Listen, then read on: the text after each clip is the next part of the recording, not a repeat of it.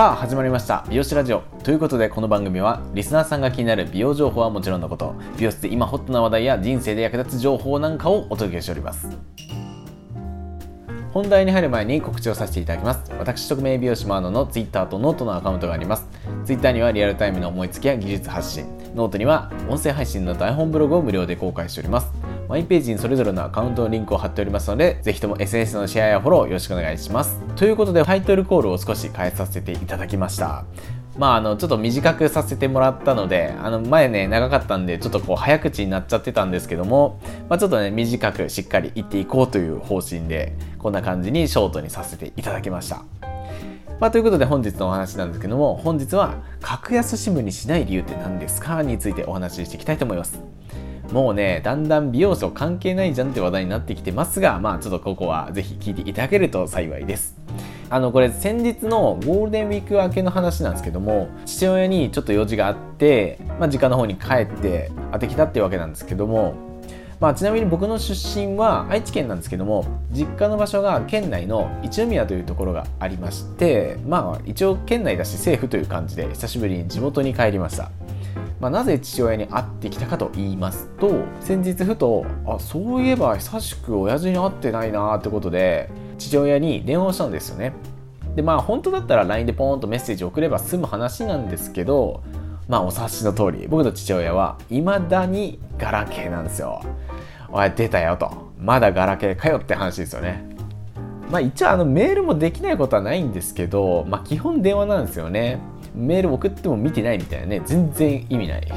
だから、まあ、何があれかというと父親とは電話でしか連絡が取れないのにもかかわらずなんですよね。生活習慣が僕とね全然違うんですよね。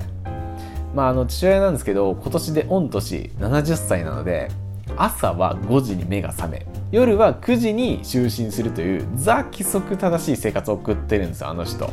一方僕はですよ僕の朝は8時半に目が覚めて夜は3時に就寝するというねもうね生活リズムがずれまくってるんですよね。だからこんな2人がね毎回ね電話をつなげようとするのがね一苦労なんですよ。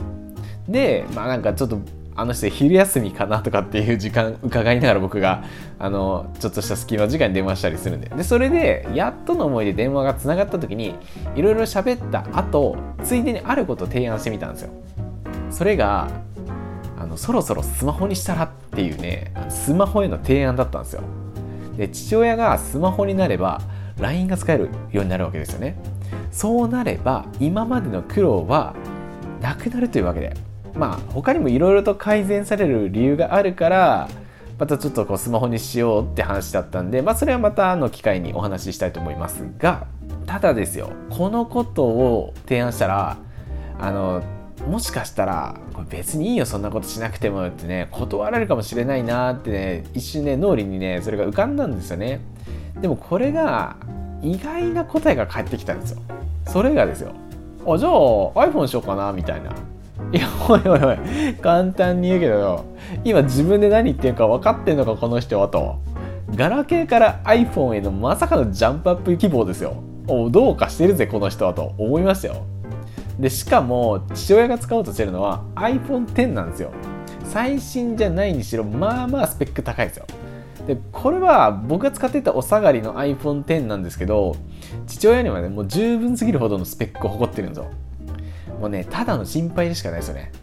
でも仕事とかでパソコンとか機械を触っていたからかなんかね妙な自信がねあるんですよ。だから心配をよそにこの人まあ触ってたらなれるでしょみたいなね。いやもうそうなんだけど。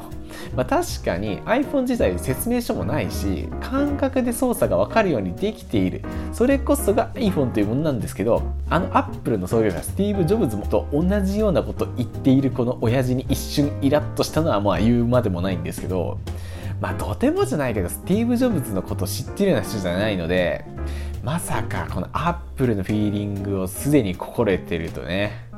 いやー自分ちょっと驚きました。まあでもおそらくですよなるべくしてもこの iPhone をね引き寄せたんだと僕は思いますよ。何はともあれ iPhone を引き渡すことには成功しました。あとは慣れるのを待つしかないというわけなんですけどここでこのね散々ね長い長いね前置きを話させてもらいましたが今回の本題に入りたいと思います。今回の本題格安 SIM にしない理由は何ですかということです。三大キャリアを使っている人はなぜ三大キャリアを使ってるんでしょうか、まあ、よっぽどの理由があれば別なんですけど料金って普通に高くないですか？でまあちょっといろいろお客様とかに聞いても月々約1万円ぐらい使っていたりするので、まあ、もしですよこの約1万円をずっと毎月使ってたら1万円かける12ヶ月1年間で約12万円ですよね。ですが今回僕の父親を例に挙げますと家族割ということで僕の副回線に入れたんですよね。そうしたことによって月々の通信料なんですけどそれが約2000円ほどになったんですよ。えめちゃくちゃ安くなりません？月々2000円。でこれで12ヶ月で1年で約2万4000円ですよ。めちゃくちゃ安くないですか？だそうなるとですよ。3大キャリアのプラン普通に使ってて格安 SIM との差額が1年間で9万6000円生まれるわけですよ。どうすかこれ。この差でかくないですか？この差額でなんなら iPhone 買えますよね。ねぶっちゃけなんですけど僕もねこれ使ってるんですけど通信エリアや速度の差はあんまり感じないですね。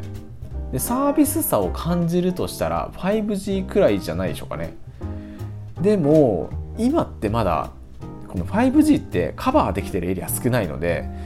そのスペックって必要ないんじゃないかなと思うんですよ。であのそもそも論なんですけど 5G 自体人間のためじゃなくて AI のために作られたものってご存知ですか？だから我々人間にはその恩恵ってまだ全然伝わってきてないんですよ、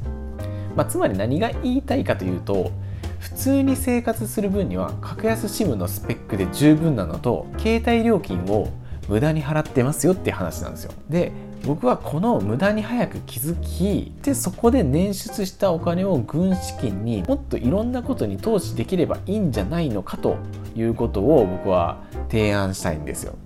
実は最近、まあ、こういったご相談っていうのをお客様からたくさんいただくんですよね。あの携帯って何使ってますかとかあとキャリアどうしてますか？みたいなね。でいた話の時に僕が話し出すと簡単には終わらないので、まあ、一から説明していくんですけどで、まあ、例えばその人がカットとカラーだったらこのカラーの放置の時間の間に今だとですよねこうやって説明したりとかあとスマホの使い方がわからないとかパソコンの使い方がわからないとかはたまたあの財務的な話ですね。だからファイナンシャルプランナー的なね仕事まで僕同時に今やってるんですよね。あの実は僕 FP の資格をちゃっかり持ってるんですよね。だから大体こうするとお得になりますよとかこういうことを控除とか使うといいですよとかっていうお話はある程度はできるんですよ。そうですね。ようやく世間の意識ががまあそちらにシフトしてきたのかなと思うんですね。マネーリテラシーが上がってきたんだと思います。でまあ、この発信を聞いてえそうなの？と思った方も、まあ、中にはいるかもしれません。今からでもまだまだ間に合いますのでお金の勉強はぜひ一緒にやっていきましょう。で僕もあの美容情報とともにいろんな発信をしてきますのでよかったらこれからの発信もぜひお聞きしていただけると幸いです。僕の話がちょっとでもいいなと思った方はこの番組を応援する意味合いも込めていいねボタンを押していただけると励みになります。気になる話題や聞きたいことなどありましたら Twitter の DM の方にまでメッセージをお寄せください。さあそれではそろそろおった後の時間になりました。最後まで聴いていただきありがとうございます。また次回もお会いしましょう。それでは。